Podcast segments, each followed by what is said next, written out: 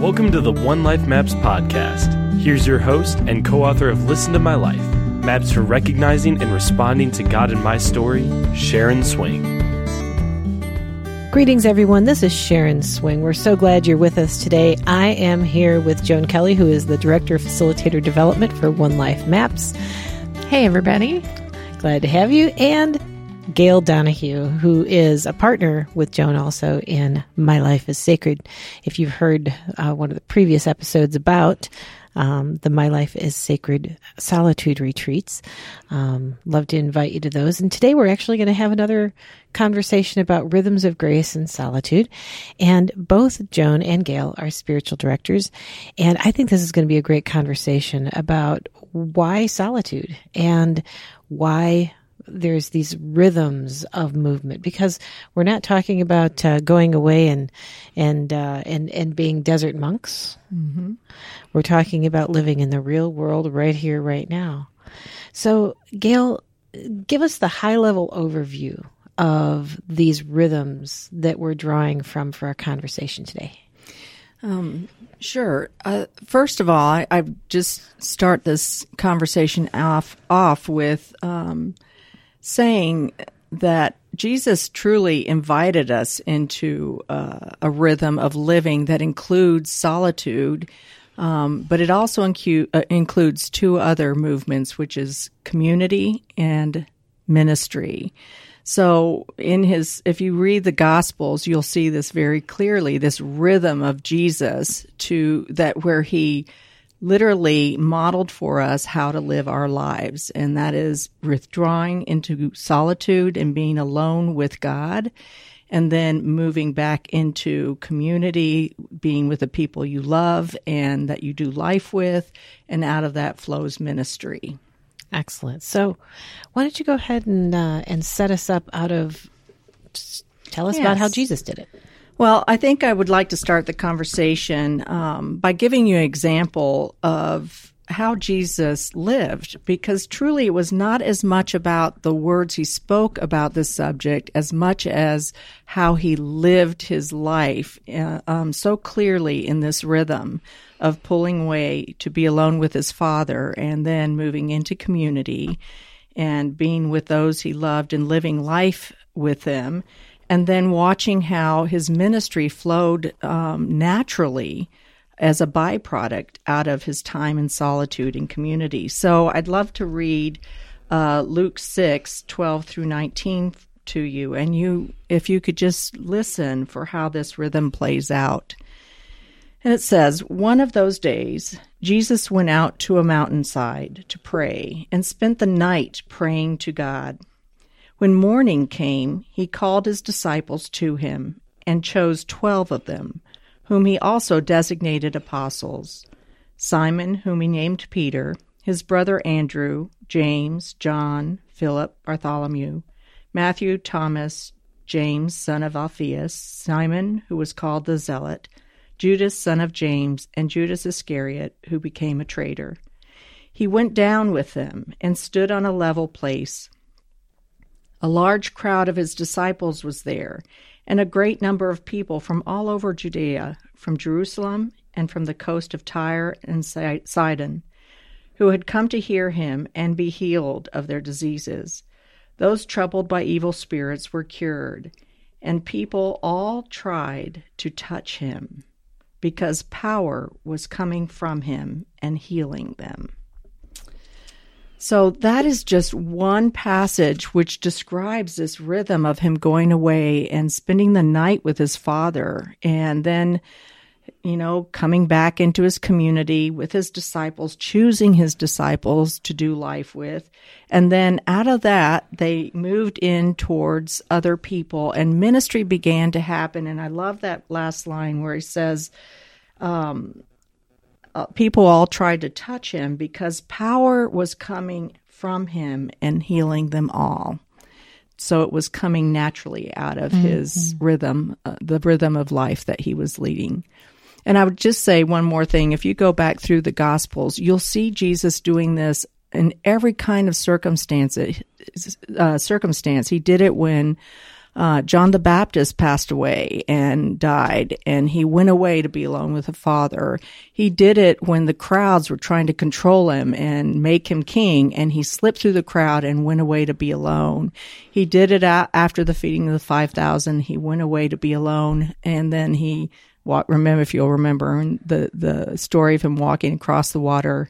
Um, right be- preceding that, he had gone to be alone with the Father and then met his his disciples. And then they went to the other side and began to minister again. So all through the scriptures it be, it began this way.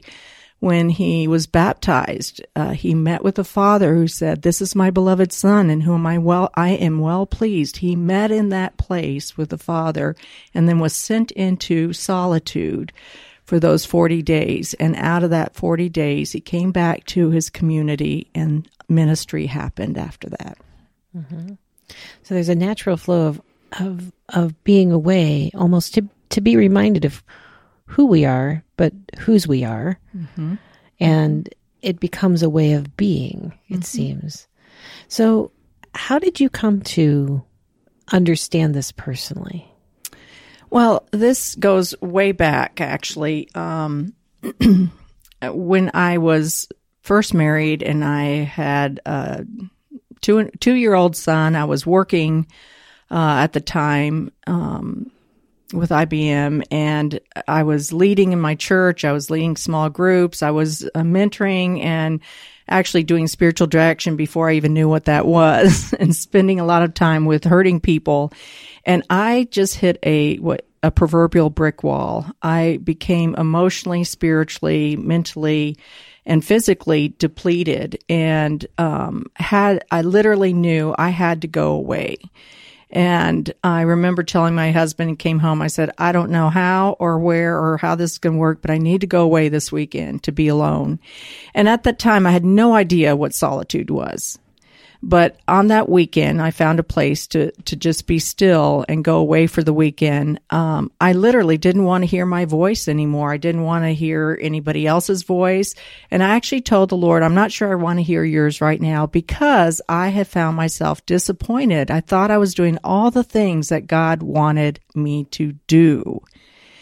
And he was so kind in that weekend and left me uh, to be quieted in my spirit and, and uh, my body and my mind. And, uh, you know, I say nothing really, quote unquote, happened in that space except that by the end of that weekend, I knew that I had met with God in a way I'd never met him before. And it was restorative and it refreshed me. And I, I was reminded who I belong, that I belong to him. And I also, I think he, he, he quietly without words let me know that he wasn't asking me to be about producing and doing all sorts of things for him, but he was asking me to be present with him and walk through life with him. So that was the beginning of my uh, journey with solitude, even before I had a name for it. And then fast forward up to uh, moving, we were in Dallas and we moved up to Chicago and uh, was teaching a class and ended up getting getting the the chapter on solitude. Um, I think was uh, celebration of disciplines with Richard Foster, and I thought, oh, I can't believe this. What do I have to say about solitude? So I ended up. Um, getting some tapes. This dates dates me, but um, tapes from Henry Nouwen, who uh, was a priest that um, at the time was a pastor at a, a special um, community L'Arche that was involved with um, ministering to special needs uh, adults.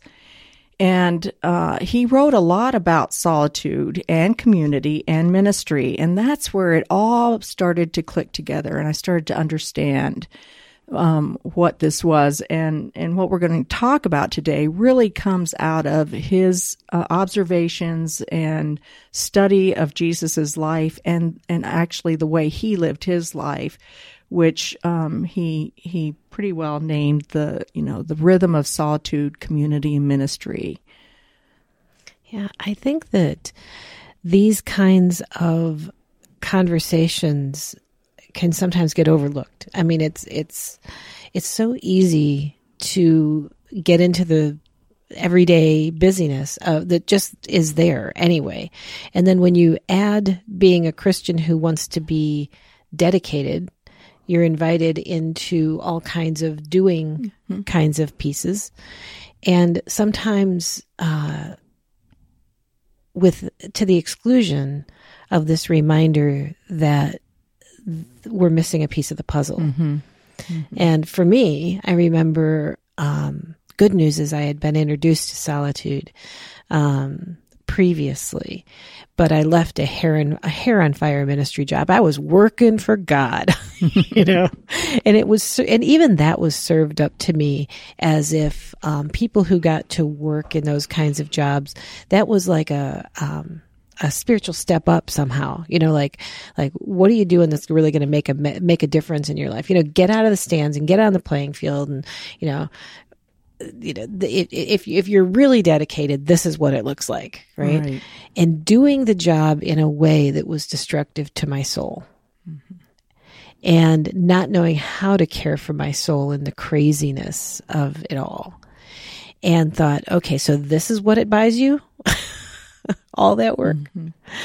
and um, then I left that job, and one of the first things I did was I my sister in law has has a house on a lake a couple hours south of here, and so I went there. And I laid on the couch, put on some worship music, and just laid there. And um, my brother-in-law lives not too far away, and he had stopped by the house to to do something for my sister-in-law. He didn't know I was there, and he thought I'd left my husband, and so he was really upset to find me there alone. and it was one of those episodes where it was so it was such a foreign idea to the other people in my family even that it that I mean it, there had to be something majorly wrong right. and there was something majorly wrong in my soul. Mm-hmm. My marriage was fine, but the the aspect of just being and just and that God was actually interested in me being who he made me to be mm-hmm. before and in the midst of doing all of the other pieces. And um, that experience was another one of those keystone moments right. uh, of recovery for me and a reminder and kind of unwinding the, the, the narrative that I had absorbed from people around mm-hmm, me mm-hmm. about what it looks like to be a dedicated Christian. Mm-hmm. And finding out that the way it was spun seemed to be for the benefit of the people who would uh, uh, who would benefit from my work as as opposed to being a part of a community that that we were journeying together in a way that we were caring for our souls with God. We were caring for each other in community. And then out of that, we were producing good in the world. Mm-hmm. And somehow it got all, you know, piece, when, when pieces are missing, it feels really destructive. Well, there's, um, as with almost everything when it comes to, to, uh, Jesus and how he, um, lived his life here, there's there's the world way and his way, and his way to the world feels upside down, and yet it is the way that we were created to live, and yet uh, the world tells us no, no, no. Uh, what you really want to do is you want to work hard so you can produce something so then you're significant and accepted. Mm-hmm. So it ties into that that integral need within each and every one of us that we desire to find significance and acceptance. And truly, the reason that's there is because that is supposed to woo us back to the only one who can really fill that need for us, which is God. Mm-hmm. And that happens in the midst of solitude. It sure does. It's so just countercultural you know, just to pull away, right. to produce nothing. and to set aside a day to do that and then you know, take off work maybe to do that and then have to tell, you know, somebody said, Hey, what'd you do on Friday? Are you going to tell anybody that you, you took a day for yourself to let your soul settle and to spend with God? I think the first time I, some of the first times I experienced solitude, I have a couple stories. I mean, and one is I think I was doing it and I didn't have a name for it. Um, I was a mom. I too was working. We had four kids, and I'm an introvert. So it was very natural for me to seek out sp- spaces to be by myself and take a little break, you know, beyond just going to the grocery store to get away. And I love creation. And so that was very common for me to pull away, but I had no idea that there was this practice. And so we always tell this story that you know, many years after that, I was at a at a retreat and there were workshops for different spiritual practices and one of them was solitude and uh, as Gail always tells it, she got to the table too late and the only thing left was solitude. Why couldn't I go to spiritual friendship or prayer? And so I did get to the table too late. And so I went begrudgingly to the solitude um, uh, breakout, and actually Gail was teaching it, and uh, you know got there and over the course of the the couple sessions realized that God wanted to really meet me in my solitude, and it was a different kind of solitude than perhaps I had been pursuing, and you know the word I walked in with was probably you know I was just not happy to be there and kind of resigned to the fact that I I was there and the word I walked away with in a very significant way was beloved and I was beloved by God. Mm. And I'll never I'll never forget that day. And so that's that's what we're inviting mm. people into and that's what Christ is inviting us mm. into that rhythm. And it's a rhythm of grace for sure. It is. But, but you said this solitude got named for you that you were already doing in uh-huh. some ways, but it was a different kind of solitude. How did you see the time of pulling away and being in nature and all different than the the, the solitude that was well, named? there was there were times when it was just solitude to get away from the noise and the chaos and the little people in my life, to be honest, and the schedules and and one of my pathways to God really is um, is creation. So that was a natural place for me to go. Um, so there are definitely times where it was really just about I needed quiet, I needed stillness. There were times where I did need to hear God too. Um, so there was kind of the the both and kind of things going on there with with solitude, where I was probably solitude just to be alone and solitude to be with God, but I didn't know it was called solitude. I didn't know it was like a mm-hmm. thing. it was like, I got to have some me time to keep myself from going. I got to have some me time crazy. and I got to have some God time, but I didn't, I didn't, I had never put together that that's what so this it, rhythm was being talked about yeah. in scripture. So are you saying it changed your intention or your openness or your curiosity about what would happen when you did get alone? Um, I, I suppose it changed my intention over time where I realized that this is this is what Christ did. Like this is what he modeled and he's inviting us into that. And so it's not just about me, it's about me being with him and the fruit that will come out of that. Mm-hmm. That I will mm-hmm. actually, you know, be a better follower of him because I do pull away and that's okay. And yeah, this isn't non-productive time. No. This right. is essential and we ignore the fact that it's essential. And I think the the industrial revolution did all of us a big service in terms of finding, you know, that that the narrative that we're handed so often is that you want to have a productive life, mm-hmm. and well. Is that really true? I mean, to be able to question the idea that having a productive life is actually the goal. Well, what about becoming who God made us to be? Well, I think um, I, am going to jump in here because I something that Joan just said and, and what you're saying really goes back to um, how we view solitude and and how that what what comes up in us when we say that word and if if you begin to listen and understand and read the scriptures, you realize that what it is is an invitation. Mm-hmm. It is the most grand, most elite, and beautiful invitation from the God of the universe to meet with you alone and to be present with you. The one who created you, has known you before you ever step foot in this world, the one who knows how many hairs are on your head, the one who has a plan for your life, the one who calls you his beloved is inviting you to spend time alone with him. And when you understand that, then the idea of solitude, being alone is, does not even come close to what solitude is. Mm-hmm. Solitude is an invitation of enormous proportions for you to come and be with the one who knows you the very best so he can remind you. I always say this is there's two things that happen in solitude for sure is that he reminds you who you are.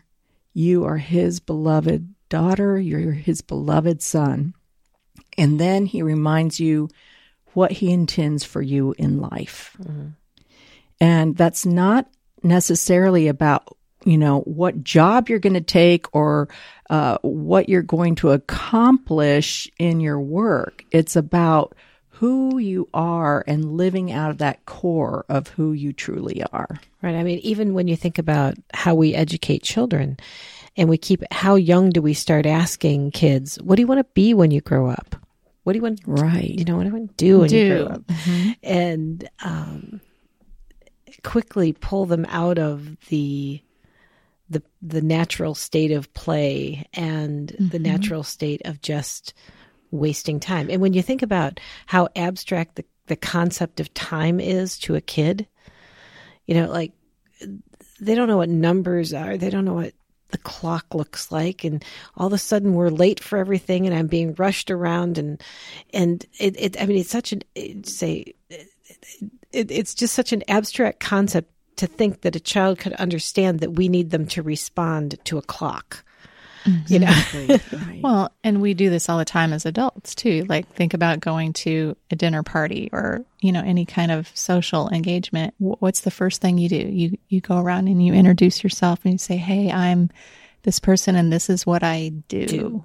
and that's what That's how you ask. describe yourself, Well, and that's, that's what, people, ask. Yeah, And so we've the- trained it's, ourselves. It's the questions we ask um, from the beginning. And you know, as as you were talking earlier, Gail, it, it occurred to me to me for the first time, probably not a new idea to you guys, but that that's how it all started. Is that is that it describes in the beginning in Genesis there was nothing. There was this mm-hmm. peace and and there was this spirit, and then and then so there was this nothingness. There was timelessness, and then there was creation and community that was that was created in Adam and Eve.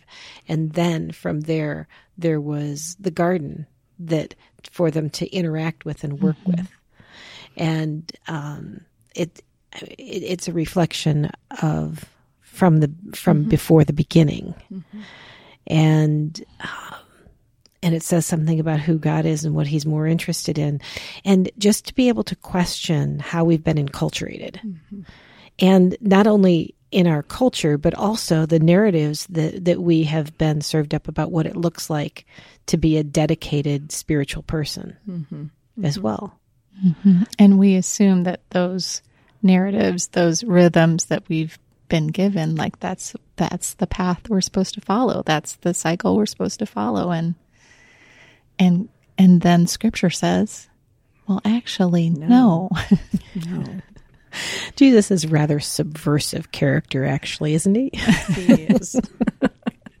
But then he, he keeps he keeps over and over again there are different scriptures that remind us you know come away with me. Mm-hmm. Mm-hmm. Mm-hmm. And and and there's this and, and you'll find rest for your soul. And when when we even talk about the fruits of the spirit joy peace patience kindness self-control what are the rest? I missed a few. And the that okay do you get that from doing more? And and really uh, you bring that up um, sharon and it's it really uh, it brings out the whole point that Jesus invites us to be alone with God. We're invited to be with God so that we're reminded who we are and what He intends for us. And then the Spirit woos us back into community and, and, you know, think, well, it's so wonderful in solitude, then why would we move back into community? And yet we, we worship a God who is a communal God, you know, Father, Son, and Holy Spirit. They're in a, a, perfect community and they have made us in His image. So we are called back into community so that we can experience that and we have something to give our community. But what I love is that out of those two, solitude and community, when I say ministry, naturally happens. It's not necessarily what you're doing in or for the church or in your Christian ministries. That's not what I'm talking about or what, what Nouwen was talking about when he um, first put, these words on it. He's talking about um, living out of the core of who you are, the expression of yourself. And if, if you think about it, the fruit of the spirit love, joy, peace, kindness, gentleness, self control, they are the core fruit that come mm-hmm. out of a person's life when they have lived a soul healthy life and they have not neglected their soul by either eliminating solitude or not engaging in it, in it at all. Yeah. One of my favorite quotes that we've included in Listen to My Life is God wants to live through you as you. Mm-hmm. And this is the path to that. Exactly. To find out who we are and then what we are and whose we are, mm-hmm. and then what we're here to, to do um, for the benefit of others. And that's what spiritual formation looks like.